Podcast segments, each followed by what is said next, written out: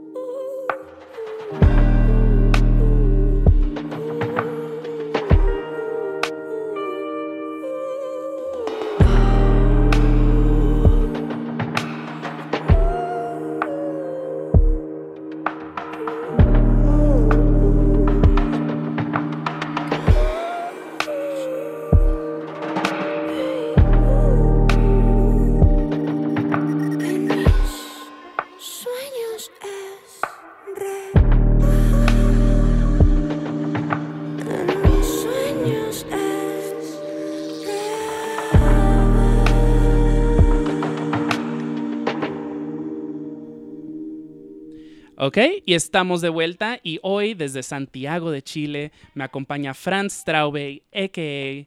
Rubio. ¿Cómo andas, Fran? Hola, ¿qué tal? Un gusto estar contigo a la distancia.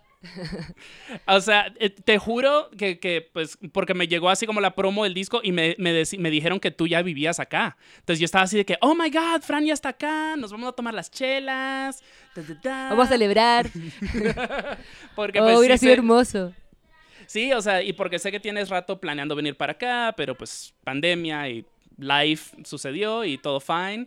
Am, y definitivamente estoy muy emocionado de tenerte acá. Eres una de las artistas como siento más consistente eh, en, en mi vida desde que empecé todo esto. O sea, te he visto en Barcelona, te he visto en Colombia, te he visto en New York, te he visto en South by Southwest, creo que en LA, en todas partes te he visto, en Chile. Sí, ha sido, ha sido muy lindo porque como que, que tú me, me has visto crecer. Eso como Sí. que te tengo mucho cariño en ese sentido porque como que nos hemos encontrado en distintas instancias y muy como yo creciendo como, como artesana musical, entonces muy lindo. Eh, recuerdo que te vi una vez en Nueva York, cuando recién, recién, recién habías lanzado tu primer sencillo, el que era como con un video de un caballo blanco. Por alguna razón, creo que esa era la primera vez que tocabas en vivo como Rubio. No sé si eso es correcto o no, pero es definitivamente de las primeras. Sí. Sí, es correcto, como que estaba recién partiendo, como que saqué como una canción muy experimental, muy homemade en mi como computador y me puse a girar y como presentándome como como rubio y también como recién armando el show en vivo, como recién descubriéndome pero ya tocando en vivo, entonces fue muy lindo también como lanzarme al tiro a los leones, como de un momento a otro ya empecé a tocar así y yo solita con mis máquinas como solita entrando al escenario, como todo lo, todo lo que he crecido, como sobre todo en los shows en vivo ha sido como impresionante también. Y definitivamente tenemos mucha carnita para desmenuzar porque pues obvio soy fan eh, de, todo lo que haces como Rubio, te conozco de antes ya con Miss Garrison, ah, pero quiero aprovechar para los escuchas en casa que tal vez no te conozcan, uh, quién eres y qué haces. Empecemos desde lo más básico. ¿Qué hago? Como, bueno, yo me considero como una artesana musical, una creadora de la música. Em, llevo harto tiempo dedicada a esto desde muy chiquitita como que estoy en la música, soy baterista como de inicio. Y a lo largo de la vida, bueno, he tenido proyectos, tuve a Miss Garrison, que ahí tocaba la batería y cantaba, y hace un tiempo, eh, ya como cuatro años, casi cinco, empecé con este proyecto llamado Rubio, que es como mi proyecto en solitario, de cierta manera, y demasiado contenta. En Rubio he tenido muy buen feedback, me siento muy libre con el proyecto, como que por fin me enraicé como artista, como con mi voz, con mi mensaje, encontré mi mensaje también. Y durante que desde muy chica que soy músico, ¿cachai? Entonces ha sido muy lindo como he ido creciendo y compartiendo mi crecimiento a través de mi carrera musical. Yo te conozco, o sea, así fue que te conocí como baterista y recuerdo la primera vez que vi Miss Garrison, o sea, había oído de, de, la banda y todo bien y conocía un par de canciones y sabía que cantabas, pero yo te hacía más como casi onda Phil Collins que cantaba desde la batería.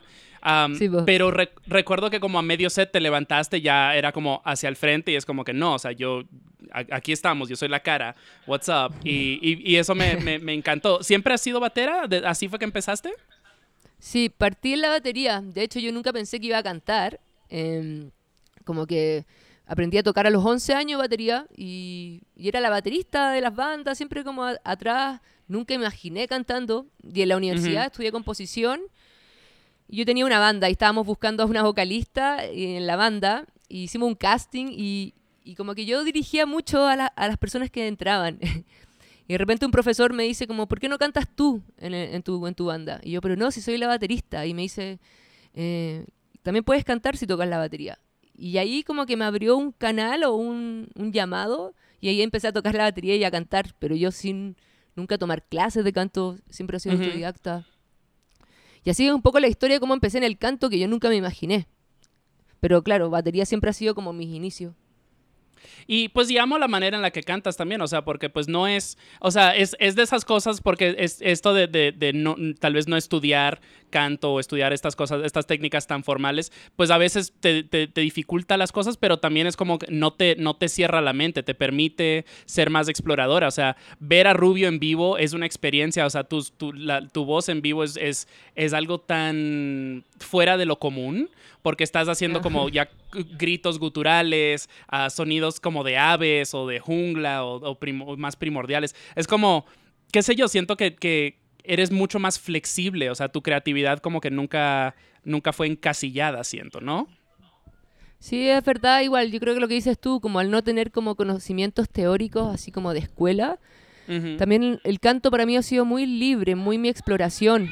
Eh, como que es, he ido soltando mi canal de la voz y, y para mí siempre la, como cantar ha sido más un instrumento, así como algo que me sale muy de adentro. De hecho, yo cuando invento las canciones les, les pongo un idioma al principio, un idioma inventado, y, y, después le pongo la letra. Entonces, cuando me salen las melodías con ese idioma inventado, al final me pregunto de dónde viene ese mensaje. Como que siento que cuando canto es como que si me llegaran mensajes del universo. Podrá sonar como medio engrupío, no sé, pero algo así siento cuando canto, como muy canal. Y ha sido muy bonito la exploración. No, yo, y yo, o sea, eso es de las cosas como que me han atraído hacia la música. O sea, para mí la música es magia. O sea, tú te puedes sentar ahí con un par de maquinitas y hacer un par de soniditos y eso puede, qué sé yo, definir un periodo de mi vida. O sea, eso es lo más crazy del mundo. sí, es, es, muy loco la música. De hecho, yo creo que es como una de las cosas más hermosas que tiene la humanidad, la música. Definitivamente. Antes de seguir adelante, tenemos que hablar de Mango Negro, eh, la canción con la que abrimos el show, pero también la canción que le da nombre a tu nuevo disco, que, by the way, muchas felicidades, lo escuché esta mañana mientras me preparaba y, you know, así como tratar, tratando de entrar al mood. háblanos acerca de esta canción y háblanos acerca de este nuevo disco. Eh, bueno, este nuevo disco como que me lo imaginé un poco como un viaje. Eh, mi disco anterior se llamaba Pez Y me imaginé que este pez eh, salía al planeta Tierra en busca de un fruto. Y el disco es un poco como el viaje de la vida, el viaje del héroe, no sé, como que tiene distintas etapas. Este disco lo dividí en tres EP, que es la pérdida, la existencia y el fruto. Y como que me dividí los conceptos y en cuanto a letra, como todo un concepto que hay detrás, me imaginé que eran como las etapas que iba viviendo Pez. Entonces parte con la pérdida, que son canciones que hablan un poco más de lo terrenal, de valorar las cosas que uno tiene, del volver a la fuente, de encontrarse con la avaricia, como vibración muy baja de la, de la humanidad. Después viene la existencia, que es el otro P que saqué, que ya es una vibración un poco más alta. Habla de la vida, de la muerte, de las magias, como de lo invisible que te muestra la vida, eh, como la magia. Y después viene el fruto, que ahí está también Mango Negro. Eh, y me imaginé era como al final, el final de la etapa de este pez, y donde encuentra este fruto, donde goza, donde vive el presente, donde todos los guías y los maestros le enseñaron todo este camino de vida y llegó a encontrar el fruto. Entonces, esa es como la parte que cierra el disco y hoy día la lancé.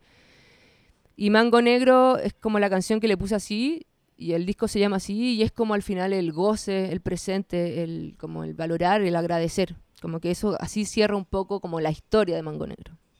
Este pez tiene momentos bailables, for sure, pero es más, yo lo, en mi mente, lo considero más un disco experimental. Venías, venías del formato más rock, que de por sí tampoco era un eh, tampoco Miss Garrison no era súper tradicional, pero, pero era más rock. y ya entonces PES y se siente como una respuesta, es más, ah, más libre, tal vez más abstracto, puede ser más experimental. Y creo que acá ya como todas esas ganas de, que, que, tenías dentro de explotar y lo que sea, ya como que empiezan a congeniar un poquito, como que se calman un poco, ya es como es, es, hay canciones muy dance, por ejemplo. Es, me encantó que cuántas canciones me hicieron bailar cuyo lo escuchaba. Sí, es verdad lo que dices, como que, como que en PES fue como la, como la, el paso a eso, como a la ansiedad. Siento que PES también estaba muy en la exploración sonora y buscando. Y con Mango Negro es como lo que dices tú, como que ya me instalé, ya como que encontré mi voz, mi estilo. Me, y como que me, me, puse a explorar otro tipo de sonoridades, pero más tranqui también. Entonces, como que siento que me enraicé mucho más en este disco, como que encontré mi sonido también, y eso es lindo de encontrar. Eh, PES lo trabajaste con uh, Pablo Stipicic. este, ¿Para este disco volvió o lo trabajaste sola o con diferentes eh, colaboradores? También lo trabajé con Pablo, como que los dos somos muy eh, sinergia creativa, es como mi gran compañero. Cuando lo conocí, como que por primera vez que encuentro un, productor sin ego, como que los dos fluyendo a priori a la canción, muy partner, así como que me encanta, como que nos hicimos muy amigos, de hecho, después de eso somos muy grandes amigos. Y amo hacer música con él y él también conmigo, como que nos emocionamos, como que estamos muy en el goce haciendo las canciones y me pasaba horas en el estudio de las 8 hasta las 10 de la noche, 9 de la noche, jugando y como muy fluyendo. Entonces quise hacer este disco también con él porque somos partners, no sé, siento que es como casi que rubios de los dos, no sé, ¿cachai? Está súper cool, o sea, y para los, para los escuchas en casa tal vez más clavados, que les súper recomiendo, eh, instruyanse en quién es Pablo Stipicic, porque su obra, de no, él está participando en de, los proyectos más emocionantes que están saliendo de Chile ahorita mismo, o sea, lo que Christian Heine hizo para el indie chileno entre el 2005 y el 2015, yo diría que Pablo Stipicic está haciendo ahora del 2015 en adelante, o sea, ha trabajado con Kalimutza, con eh, creo que Fernando Milagros, con Gianluca, con ahora contigo, o sea, es como, es súper emocionante, todo lo que haces se siente tan fresco, lo amo. Sí, no, sí. No, y está trabajando ahora nuevos discos también, que quizás no los puedo contar yo, pero sí, es un seco. El, el, chisme, el chisme todavía no se desata. Por eso, es que, por eso es que hay que hacer estas entrevistas en vivo, porque siempre hay una chelita enfrente y a veces sí se sale el chisme, pero... Es verdad. Pero, bueno, tenemos mucho playlist por delante, todo curado por eh, Fran. y a continuación vamos a escuchar una canción de Miss Garrison que se llama El Sol de Noche. O sea, no te puedo tener acá sentada enfrente, uh, bueno, a la distancia. y, no, y no, pues, no darle el amor a, Miss Garrison que merece. me parece, me, pregunto, o sea, era una banda de rock que, que, estaba saliendo adelante al mismo tiempo que el indie pop chileno realmente estaba en todas partes. Javier, y Alex y Happy, la, la, la. Y era, no era un momento súper rockero. you know, ¿cómo fue, o sea, cómo fue navegar, ser parte de esa escena, pero tal vez no haciendo lo que todo el mundo estaba haciendo? Sí, es verdad. Bueno, em, al principio igual fue como difícil porque éramos como un poco las ovejitas negras como de, la música, pero teníamos muy buen feedback. Como que también cuando recién salió Miss Garrison, 2009-10, ahí sí que era muy rockero, como cyberpunk, y, y ahí como que igual llamaba la atención. Había algo muy fresco dentro de eso. Y después ya con el disco Al Sol de Noche ya nos fuimos como a un dream pop, pero igual psicodélico, hay temas muy psicodélicos rockeros, pero como igual no tan rockero al final, ¿cachai? Como que igual tiene como, como lo experimental, así como medio trip hop también lo llamaría un poco más también. Y, Pero al principio, al principio, los inicios, inicios, sí fue raro, era raro para la escena, pero como que a poquito empezamos como a entrar con nuestro mensaje, como esto es lo que nos gusta. em, ojalá les guste. Y empezó a gustarle a la gente. Entonces empezamos a, a girar harto. Para mí, Miss Garrison es como mi primer noviazgo. Duramos como ocho años juntos y fue muy bonito. Como gracias a Miss Garrison viajé mucho, conocí muchos lados, toqué en mil festivales. Como que fue muy bonito, como le debo mi vida, mi crecimiento musical a, a Miss Garrison. Fue muy importante para mí. Lindos recuerdos tengo. De hecho, con nostalgia, hoy en día en la pandemia me, ha- me he acordado mucho de las giras de Miss Garrison. Oh, y Ujú. lo pasábamos tan bien. Eh, y definitivamente le invito a, a- todos que estén escuchando que tal vez no hayan escuchado Miss Garrison, corran. Es una gran banda, muy buenos discos. Y bueno, vamos a escucha- escuchar Al Sol de Noche. ¿Hay algo en particular que deberíamos saber acerca de esta canción? Sí, esta fue la primera canción que se unió al disco. La inventé como con el ukelele, así muy íntima, con un lo grabé del celular y como que empecé a tocar los acordes y empecé a inventar una melodía y después se transformó como con estos arreglos a otra cosa y me encantó el resultado, como que y también fu- fue eh, con este disco que se llama El Sol de Noche también fue el, como el término de Miss Garrison, como que lanzamos este disco, lo giramos, nos dimos mucho amorcito y después se acabó. Entonces le tengo como mucho cariño a esta canción, sobre todo a todo el proceso de este disco en general. Excelente. Bueno, pues escuchemos eso ahora de nuevo. Esto es Al Sol de Noche de Miss Garrison y ya volvemos con más Franz Traube.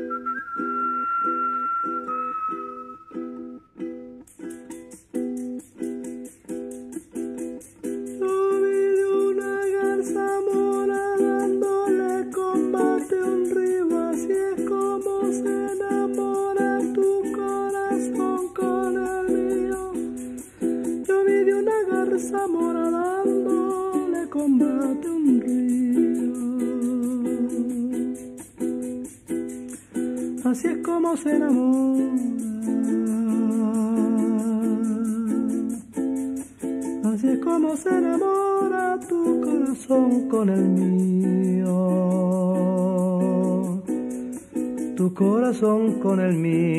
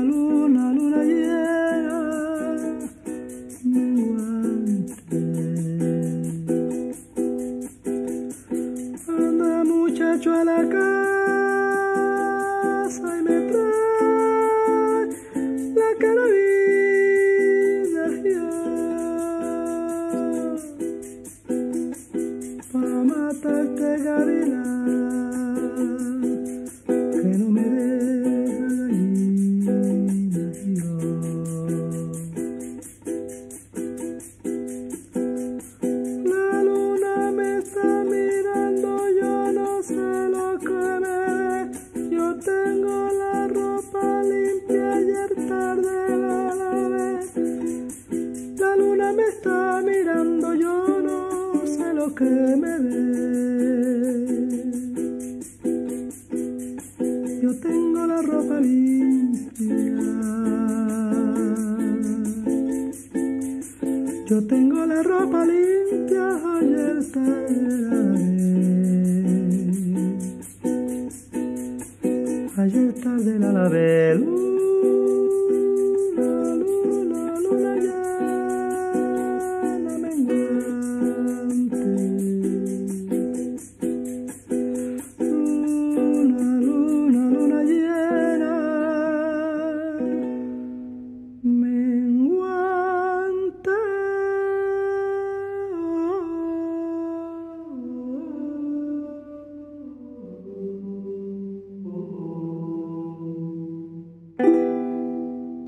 estamos de vuelta. Y la segunda canción que escuchamos ahí es de Simón Díaz. Esto se llama Tonada de Luna Llena.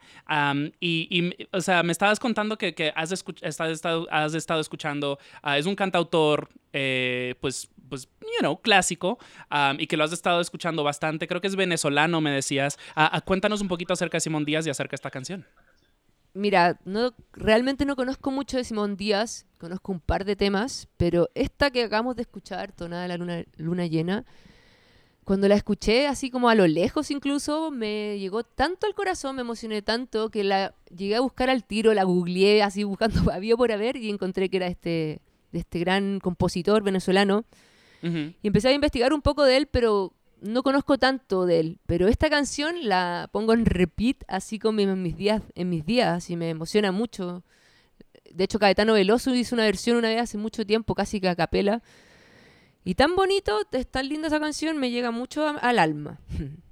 Siento que en Chile, o sea, porque también cuando estábamos tratando de, formatear el playlist, ah, hablaste así de Violeta Parra, um, you know, y, y porque pues es primavera ya en, ya en el sur y estás así de que, ah, you know, siempre me hace pensar en Violeta. Y siento que en Chile, o sea, no sé, más que cualquier otro lugar al que haya, en el que haya vivido o el que haya visitado, hay una afinidad muy fuerte por compositores, por, you know, persona que se sienta en una silla, tal vez en un bar o lo que sea, con su guitarrita de palo y, y nomás a contar historias. Y siento que es como una influencia muy importante para pues casi todos los artistas chilenos. Es, es- de no, es, es una imagen muy específica y es una influencia muy específica, pero de no, siento que a todos, que, qué sé yo, ese, ese, ese esa expresión artística le- les toca de una manera muy, eh, pues, pues muy profunda. Sí, sí. Em, como, que eh, como que se usa mucho el cantautor acá, lo que decías tú, como de ponerse con la guitarra y cantar. Y creo que eso se lo debemos mucho al folclore chileno también. Y Violeta Parra también marcó mucho en, en época y de generación en generación, hasta las generaciones jóvenes como yo, como gente incluso más joven. Algo le pasa con Violeta y Violeta, para mí, te hablo como yo, la encuentro mágica. O sea, realmente a mí me to- poca música chilena me toca la fibra y, y Violeta. Parra a mí me toca la fibra, me emociona, me, me dan ganas de llorar, eh, me, ale- me hace alegrías, no sé, me llega muy profundo. Entonces, siempre cuando de hecho aparecen como la primavera acá, empieza a florecer, yo vivo acá como en la montaña, muy rico, y, y me dan ganas de escucharla, me, no sé, me hace como un- una alegría al alma también, y también mucha pena porque la sufrió harto en el periodo donde nació como dictadura y estuvo difícil. No, sí, o sea, definitivamente y siento, de no, o sea, siento que es, es más vigente que nunca al momento con todo lo que ha estado pasando en Chile. O sea, siento que todo el mundo está hablando de, de- o sea, Víctor Jara y, y Violeta, o sea, son así como súper presentes, ves las protestas, ves los letreros y es como, you know, líneas de sus canciones. O sea, no sé, y quiero hablar de eso un poquito tal vez más adelante, pero quiero enfocarme en- específicamente en cómo escribes canciones, porque escribes canciones de una manera muy particular, no es no no hay mucho uh baby, you know, es, es o sea, estás estás enfo- o sea, son son viajes profundos o acerca de cómo cómo te sientes entre los árboles o hay una canción muy bonita en, en, en Mango Negro que se llama Compañera que me encantó, fue de mis favoritas, de las que no Sí, mi conocía. favorita también. Es es súper bonita. imagi- No sé si, si se es dedicada a tu pareja o, más a las mujeres en general, pero me, es- escribes de una manera muy particular. No sé. No, háblanos, háblanos acerca de tu proceso. Sí, bueno, tú me, tú me dices que yo escribo de una manera así particular, pero yo escribo solamente. De hecho, me costó mucho como empezar a escribir, me acuerdo, cuando recién empecé a hacer canciones. Como que me refugiaba, como yo invento un idioma al hacer las melodías, Eh, en un momento cuando recién empecé a cantar, como que para mí yo quería hacer las canciones con el idioma inventado. Y me decían, no, ponle letra, ponle letra. Y empecé a escribir como con mucho pudor. Y como siempre con prejuicios, no, esto suena muy cursi, no sé qué. Te Estoy hablando esto de los inicios. Y hoy en día, con Rubio sobre todo, como que me solté en la escritura y fui lo más honesta posible y, y me abrí con mi mensaje, como... Por eso me sie- siempre digo que Rubio me enraizó, porque me, abrió mi canal de la confianza y demostrar lo que, lo que yo siento dentro y quiero comunicarlo y quiero compartirlo. Creo que mi mensaje necesita ser compartido, como que siento mucho en mi interior como un llamado de, no sé, de los guías, de los maestros, del universo, de la naturaleza, como queramos llamarlo, como lo mágico igual. Siento que me, me están diciendo que algo que tengo que compartir, que, que lo que yo siento adentro tengo que como expresarlo. Eh, a mí me llegan muchos mensajes, sobre todo con las letras de Rubio, como que lo han ayudado un montón, que, no sé, me cuentan historias gigantes, a veces me siento como un poco psicóloga, porque me mandan mensajes de gente de fans, así de gente que le gusta Rubio, mensajes muy profundos con mis letras. Entonces, me he dado cuenta que mientras más honesta soy, más abro mi corazón al componer, eh, es más lindo porque siento que no me siento sola, porque siento que hay gente que también está sintiendo lo mismo y eso es lindo, como esa empatía que se empieza a producir, como esa, esa como telaraña, así se empieza a tejer gente que está en tu misma vibración o que le sientes cosas. Entonces se empieza a compartir el mensaje y es muy bonito, como que amo hacer letra, eh, me siento muy, muy como confiada en lo que quiero expresar. Ca- me gusta ca- mucho. ca- cada quien tiene como su estilo propio, obviamente. ya. O sea, por ejemplo, una Javiera que tiene pues eh, elementos más pop, o, o un Alex Ambander que ya sí es más político, de crítica social. y siento que tus letras a su manera son muy espirituales. No, no religiosas, pero, eh, pero que, que buscan una conexión con algo más, con algo más grande, con algo más allá. eh, y, y de no, puede ser desde un punto más personal o puede ser desde un punto eh, específico, pero, eh, pero sí, o sea, siento que hay una cierta búsqueda. E- ¿Eres, o sea, consideras eso o eres una persona espiritual? ¿Tienes alguna práctica espiritual? Em, sí, son espirituales mis letras, de hecho a veces como que me siento un poco profeta. Ajá. Porque igual tienen un poco de eso de repente, como que es- sí me considero desde muy chica, bueno, gracias a mi mamá, siempre me he trabajado a mí misma, siempre he estado en la búsqueda de, de sentirme conectada con mi fuente, em, de resolviéndome, de ser feliz como internamente. Eh, siempre he estado muy conectada con la naturaleza, siempre la naturaleza me ha dado la respuesta. Em, he tomado mucha medicina natural, eh, ancestral, entonces también siento como una fuerza invisible como que me, que me lleva a ese mensaje, como que creo que es muy importante, como lo he dicho otras veces, siento que la humanidad es- está muy desconectada de su fuente interna. Em, creo que estamos como eh, muertos espiritualmente como sociedad, como humanidad. Y creo que es muy importante recordarlo. Y yo creo que el COVID también ha hecho eso ahora, como quizás a gente, como recordar lo esencial, lo que somos. Creo que estamos muy sumergidos en una sociedad capitalista, en una sociedad del consumo. Y, y yo siento que mi mensaje va como, hey, tenemos que hacernos cargo de nosotros mismos antes de, como de, de, no sé, creo que es muy importante hacerse cargo de uno mismo y de cuidar. La naturaleza está pidiendo a gritos que, que la ayudemos, que sea escuchada.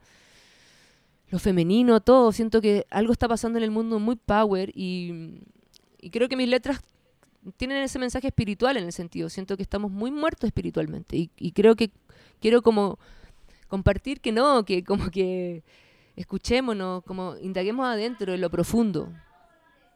Definitivamente, o sea, y, y creo que esto, estos temas de, de- de espiritualidad, porque pues creo que erróneamente alguien dice, ah, eres espiritual, ah, cristiano, o judío, budista, eh, musulmán, whatever. Claro, y es como, pues, ajá, y es como, pues no, you know, es como, de no, es, es, es sentir esa conexión y creo, y como dices, tal vez hacia algo afuera, pero también hacia algo más adentro. Eh, antes, eh, porque pues sí, por ejemplo, he escrito de ti, te, te- te he incluido, ah, he, he escrito de ti eh, acerca de, una identidad no binaria, ah, eh, como persona, pues, queer, LGBT, no, de no, es como, son muchas etiquetas. y cuando te pregunté así, porque pues quería, you know, quería, eh, obviamente por respeto, you know, abordar temas con claridad, te pregunté al respecto y tú dijiste, pues yo me considero un ser. Am, y creo que eso tiene también esa faceta tal, vez espiritual, es, algo más trascendente. Ah, me gustaría abordar este tema de eh, identitario porque creo que están conectado a esta idea como más espiritual. Y, tú cómo la abordas, cómo, cómo la percibes. Sí, creo que también nos estamos dando cuenta que se están cayendo muchas estructuras que no han enseñado desde el Imperio Romano, ¿cachai? Como que la evolución del humano se ha ido por un camino muy, muy equivocado, eh, siento. eh, y viene desde, te juro, de los romanos, no sé, de hace mil, muchos años, que nos dijeron que teníamos que ser así, de una manera. Entonces, creo que todas estas estructuras de género que se están realizando hoy en día, que siempre han estado, pero hemos estado tapados de miedos, de creencias, de tabúes, mil cosas que no han inventado, y creo que hoy en día se están rompiendo muchas estructuras, a pesar, a- incluso a, eh, estructuras del medio ambiente, estructuras como sociedad. Siento que hay muchas estructuras políticas, como que creo que se están cayendo varias barreras, cosas que por fin están pasando, nos quedan años, sí, pero yo me siento un ser, me siento que nací acá, me, sí me siento muy femenina, pero también me siento también masculina, entonces me siento un ser que llegó a este planeta y, y quiere puro estar como conectadito nomás, ¿cachai? Ujú. Y amo ser mujer, amo. eh, me- yo si hablo de mí, me hablo como mujer. em, pero me encanta que todas las estructuras estén cayendo, como que me emociona, me emociona saber que estamos todos como liberándonos. Es muy bonito eso también, pero creo que es muy importante también como de esa liberación, no olvidarse como, no, de- no preocuparse de lo externo, creo que hay que como mirarse como de la fuente adentro y ahí como sentirse libre quién es, creo. De- definitivamente, y yo concuerdo, o sea, siempre ha sido como mi, mi perspectiva. Por, por muchos años mi, mi círculo de, de amigues eran eh, drag queens y chicas trans y club kids. Y, el- y mientras fuera algo de respeto, no era algo que tomábamos tan en serio. Y creo que eso, eh, creo que son cosas distintas, ¿verdad? Es como tratar algo como si fuera sagrado y, y, se- y ser respetuoso no son las mismas cosas. Y así es como yo, o sea, yo siempre he sido una persona muy flexible con cómo me he visto, o sea, ya me has visto cómo me he visto eh, en shows y demás. Y whatever, eh, de no, creo que es como que it- it's fine, you know, no, no, no busques hacerme pleitos y, you know, vivamos, Claro. vivamos bien. Sí, vivamos bien, no, no hagamos daño a los demás, pero sintámonos libres. Como que la vida es una sola también, ¿o no? Como que sintámonos, seamos- sintámonos como queremos sen- sentirnos. Ya. Excelente. Bueno, pues escuchemos un poquito más de música. Este, a continuación tenemos un track de Ella Minus, que by the way, justo esta semana, que es, bueno, que estamos grabando, lanza nuevo disco, así que vayan, corran, escúchenlo, cómprenlo, denle todo el amor del mundo a Ella Minus, tremenda, tremenda productora colombiana. Y, dijiste que pues que eres bien fan y que, vamos a escuchar una canción que se llama OK. Háblanos acerca de, de Ella Minus. Bueno, a Ella Minus también la conozco como hace muchos años. eh, nos hemos pillado en varios conciertos eh, de Demis Garrison, de hecho. Y también hemos crecido juntas, lo encuentro muy lindo. Ella también tenía hace mil años una banda muy de rock, ella era baterista. Y, y como que las dos tomamos el, como el mensaje de hacer algo sola, yo como Rubio, ella como Ella Minus. Entonces le tengo mucho cariño a la, Gaby. Eh, como que siento que hemos crecido juntas y la encuentro seca. Nosotros le decimos seco a alguien muy bueno. la, encuentro, la encuentro muy talentosa, muy, muy, muy talentosa. Me encanta y esa canción me encanta. Como que está en mi playlist y la escucho un montón. Excelente, pues Ella Minus es una genia. De nuevo, corran, escuchen ese disco, compren ese disco, apoyen talento independiente. Que Gaby sí es de esas personas que le ha dado todo y lo ha hecho indie y lo ha hecho DIY hasta el final y, bueno, pues ya hasta se logró un booking en Coachella que pues ojalá ya en el 2021 pueda por fin lograr. Este, pero bueno, escu- escuchemos eso ahora. De nuevo, el, el- track es OK, ah, esto es de La Minus y ya volvemos con más Rubio.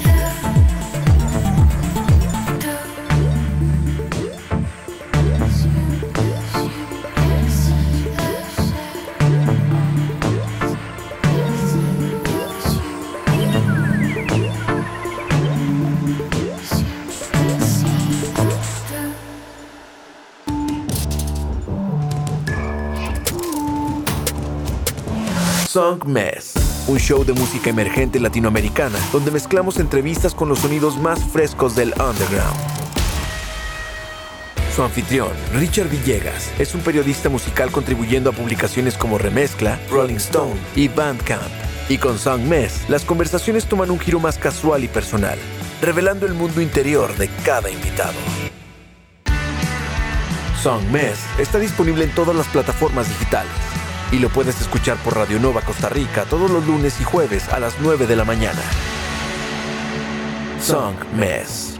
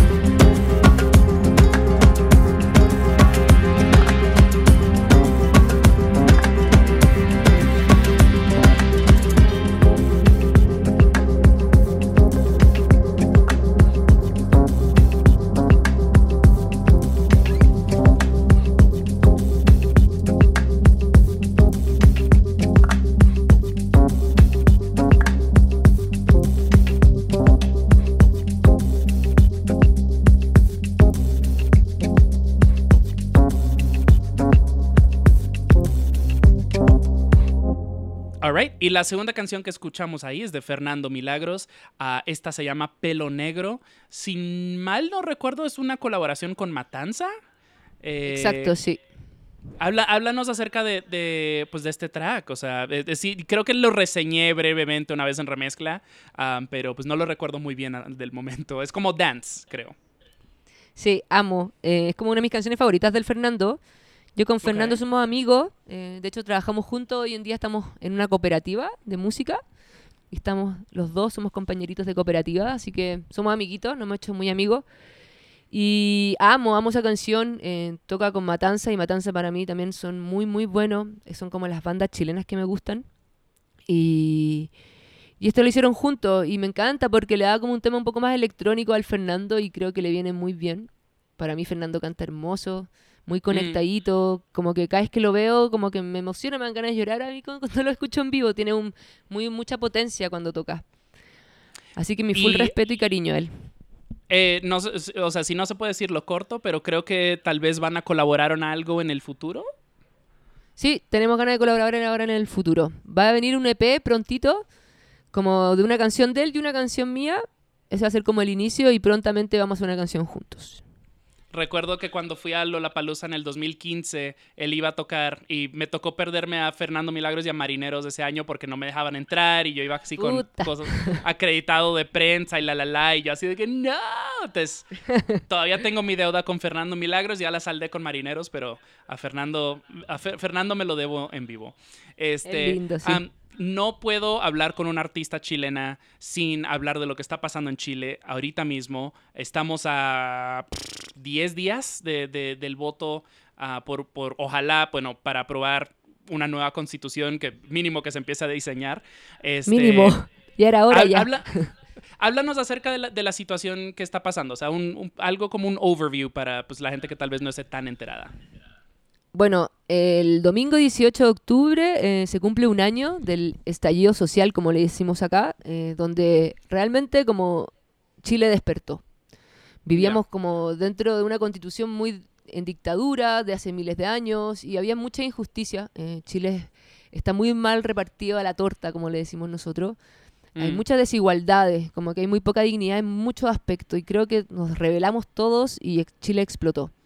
Y ahora el 18 de octubre de este año se cumple un año de que Chile explotó y despertó. Y hemos estado en protestas sociales de- durante todo este año muy power. Ahora, bueno, nos tocó el COVID y como que nos hizo, nos hizo guardar.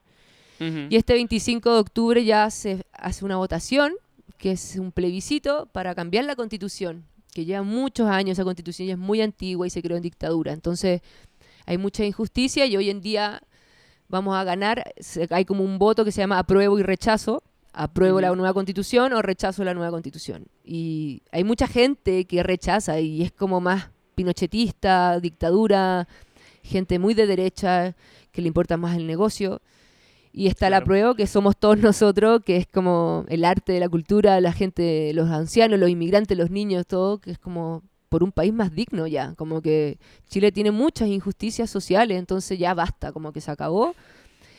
Y el 25 es la votación, así que yo pongo toda mi fe que vamos a ganar por el apruebo. Yo también creo, o sea, o sea, literal millones de personas protestando por más de un año es como que, come on, o sea, y, que quede claro para los escuchas en casa, Songmes siempre ha aprobado y siempre aprobará y pues ojalá ya, o sea, es algo de cuando yo viví en Chile eh, que me volaba la cabeza de que todavía usaban una constitución diseñada durante dictadura, era así de que, ¿qué? Y eso ya hace 10 años y yo, yo así de que no lo podía creer. Entonces, Sí, definitivamente, definitivamente es hora. Y, y bueno, y muchas cosas han cambiado y, y sí ha sido un tema muy complicado. Este, yo sé que tú planeabas venirte a vivir a México. ah, eh, creo que antes de- del estallido social, si no me equivoco, creo que Sí. ya era plan. Ah, antes del de estallido, sí. Yo me iba a ir a México, bueno, antes del estallido, pasó el estallido, eh, hubo una gran crisis en todo sentido también. Muchos conciertos se cayeron porque en verdad estábamos con mucho fuego, ¿cachai? Como que el pueblo tenía mucho fuego, tiene mucho fuego todavía. Entonces, mm, como que se me atrasó el viaje y después me iba a ir y apareció COVID-19. Yeah. Y Em, nada, bueno, al principio me frustré porque tenía todo un plan, yo me iba a ir, a- iba a ir en abril a vivir a México, al DF, y, ujú. Y nada, pues me pilló el COVID acá. Pero estoy muy agradecida también, como que para mí este año ha sido increíble. Después de que llegó el COVID, bueno, solté el viaje y me vine a vivir a la montaña. Yo vivo como a una hora y media de la capital, que es Santiago. Ay, me wow. vine a vivir acá, al bosque, a la montaña, cordillera, te mueres donde vivo, un lugar muy hermoso y me desconecté mucho de todo lo que me hacía mal, que era la ciudad también. Eh, Ujú. En la ciudad hay una energía muy power y no me estaba haciendo bien y yo como que a mí me hace bien la creatividad, la naturaleza y me vine a rodear de lo que me hacía bien. Me enamoré en pandemia también, así Bien. que estoy de novia viviendo acá y es muy loco porque si no hubiera sido por el COVID no estaría viviendo en este lugar tan hermoso y no me hubiera, no me hubiera enamorado, no sé. Creo que la vida da muchas vueltas y pero prontamente ya apenas pase cosas voy a estar yendo a México y, y todo bien. Pero me cambió la vida 100%, así muy loco. Am, eh, y, y- y definitivamente te esperamos, ¿eh? Um, eh, recuerdo hace par de años entrevisté a, a justo a Christian Heine, que mencioné antes, y me decía, Chile es un taller. O sea, Chile es pequeño y todo el mundo, o sea, trabaja y colabora y... y qué sé yo, es, es, es siempre es competitivo, pero también colaborativo, y eso ayuda a que todo el mundo mejore, pero llega a- llegas a un techo. Y por eso es que muchos chilenos se van de Chile. Me pregunto si esa es la razón por la que tú ya, ya estabas así de que, ¿sabes qué? Nuevos horizontes. Eh, sí, un poco sí, pero es que a mí con Rubio me empezaron a invitar a como muchos festivales de afuera. Y viajar de Chile a Centroamérica o a Estados Unidos, a Europa o a Latinoamérica es muy caro porque estamos Yeah. muy lejitos. Entonces no me estaban pagando los pasajes y no sé, como que viajar se me estaba haciendo mucho una inversión y fue como necesito estar en un lugar más céntrico para poder estar yendo y viniendo y ir a festivales y que sea más barato y vamos como con un circuito más grande, como que cada vez que viajo a Latinoamérica o al norte o a Europa me doy cuenta que hay tantos festivales indie incluso como de música experimental, no pop así mainstream y tienen mil fechas y van girando y hay movimiento y hay cultura, entonces siento que necesito eh, rodearme de nueva cultura, como que el mundo es gigante y sobre todo en las artes, entonces creo que me pican los pies para rodearme de gente de otras culturas, de hacer música con otros productores o viajar, volver, como nutrirme, como que siento que acá en Chile también uno se estanca y no te estás nutriendo y el tiempo va pasando, no sé. Definitivamente. Y, y, pues ya te esperamos en México y, you know, para salir y, presentarte a un montón de gente nueva. Eh, antes de despedirnos, quiero volver a Mango Negro. am, porque ya estamos llegando al, al- al final del show. Esto se va volando. Este, pero recuerdo algo. so, tú eres un ejemplo que uso eh, muy a menudo con, con artistas emergentes o independientes acerca de las maneras en que la industria musical está cambiando y que está evolucionando. Cuando lanzaste tus, los cinco EPs de estos de Rubio, R, V y O, eh, o sea, estaba súper cool porque era una manera de ver tu proceso creativo evolucionar, pero, y no sé si esto fue deliberado o no, a su manera también eh, estratégicamente tiene sus resultados, de que son más oportunidades de estar en medios, más oportunidades de estar en redes, más oportunidades de playlisting. y es algo que de nuevo acá ya con Mango Negro, pues se lanzó en tres EPs y cada uno con uno, tal vez dos sencillos. Entonces es una manera ya de, expandir el ciclo de un disco, que es algo que le estoy tratando de, he estado tratando de explicarle a, nuevos artistas, de que pues ya lanzar un disco al vacío, o sea, se lo come la fosa del internet, o sea, estamos saturados con, con tantos lanzamientos. Me pregunto si es algo deliberado, porque tú eres una, eso es literal, eres una de las primeras artistas que vi tomar este, este camino y creo que te ha funcionado bastante bien. Sí, fue como, mira, surgió random igual, em, pero también fue como un poco consciente que, no sé, Rubio era nuevo. Y qué más lindo que, imagínate, este disco PES tenía 12 canciones. eh, qué más lindo que, como hoy en día todo es tan inmediato, como dices tú, y estamos chorreados de lanzamiento, y tanta información de la inmediatez, todos los viernes salen mil canciones y, y- y de- pueden durar una semana y adiós, ¿cachai? Como que más lindo que, que la gente se dé el tiempo de escuchar dos canciones, o cuatro, o una, no sé, como que como que era un proyecto nuevo, entonces fue como, no, voy a ir mostrándolo a poquito, quiero como que degusten las dos canciones que estoy lanzando, quiero que no sea todo lo de inmediato. Y al dividirlo en EPs también estéticamente o visualmente o conceptualmente a mí me, me encanta porque podéis crear historias dentro de cada EP, concepto, eh, fotografía, eh, tantas cosas como... mm, eh, como eh, cinematográficas, como que me, me- hace abrirme creativamente muy, muy bacán porque empecé a crear submundos dentro de un gran mundo, no sé. es lindo, ¿cachai? Sí, definitivamente. Y, y es y es súper cool. Y como dices, o sea, es como pedirle a alguien, o sea, yo que, que trabajo en esto y, o sea, literal me estoy ahogando en lanzamientos, es como si alguien me dice, oye, escucha mi disco de 10 canciones, es como que, "Ugh". pero si alguien me dice, escucha mi canción o escucha mi EP de 3, 4 canciones, es como que ya no me estás pidiendo algo tan grande. Entonces sí creo que, y, y no es solamente para nosotros como profesionales de esta industria, sino pues para el público. O sea, el público también está sobresaturado. O sea, un viernes que sale lo nuevo de J Balvin y Bad Bunny, Shakira y Beyoncé y que no sé qué, y Dua Lipa y tú estás así de que... "Ah", y, y quieres, pero pues no puedes. Entonces, este formato ayuda bastante. Sí, es muy heavy, como que ahora como que los viernes levantáis una piedra y aparecen mil bandas. que- Completamente. y como que no, y todo es como de lo inmediato. Entonces, de hecho, yo hoy, hoy día es jueves y hoy día lancé Mango Negro. Y toda la gente lanza los viernes. Y fue como, no, yo quiero lanzar el jueves para que no se saturen de info también, ¿cachai? Como, como que me gusta también que. Como romper esa inmediatez que existe hoy en día, que es puro consumo, ¿cachai? Y, uno se no demora en hacer uno se demora. Uno se demora en hacer canciones, como que la gente como que ya le ha perdido como ese como antiguamente grabar un disco era toda una como no sé, mil de proceso, ir al estudio, la cinta, no sé, todo un cuento. Y hoy en día como es, es como más home studio puede ser, como que la gente piensa que las canciones se hacen de un día para otro, no sé, ¿cachai? Y, creo que hacer una canción es una obra de arte también, po. Absolutamente, y, como le, y de como le trato de explicar siempre a los artistas, es como el tiempo, el dinero, la energía, el esfuerzo que toma, no solamente crear la canción, sino también difundirla y tocarla y, y- ensayarla y ya, y ya llegas al escenario, lo que sea. O sea, no quieres que todo ese trabajo alcance la mayor cantidad de gente posible. O sea, para mí es lógico. Y, you pasa mucho entre de que estás sentado enfrente de una compu a que estás en un escenario y y, y- y todo merece su respeto. O sea, esto es trabajo, ¿eh? O sea, es Claro, es arte, pero también es trabajo y merece ser respetado y tratado con, con esa reverencia, como quien dice. Sí, bueno, totalmente. eh, ya, ya estamos llegando al final. Eh, Fran, eh, me encantaría que le dijeras a nuestros escuchas dónde pueden eh, escuchar Mango Negro ah, y toda la demás música, dónde la pueden comprar, dónde te pueden apoyar. Eh, bueno, em, en Spotify o en iTunes o en Deezer o en Bandcamp eh, buscas Rubio y aparece. En Instagram, que es la red como social que más uso, es Rubio Music guion bajo. Ahí va a aparecer Bien. al tiro. Y en YouTube también buscan Rubio y está mi canal, que mi canal se llama Fran Straube, pero eh, está todo ahí. Y esa es mi información.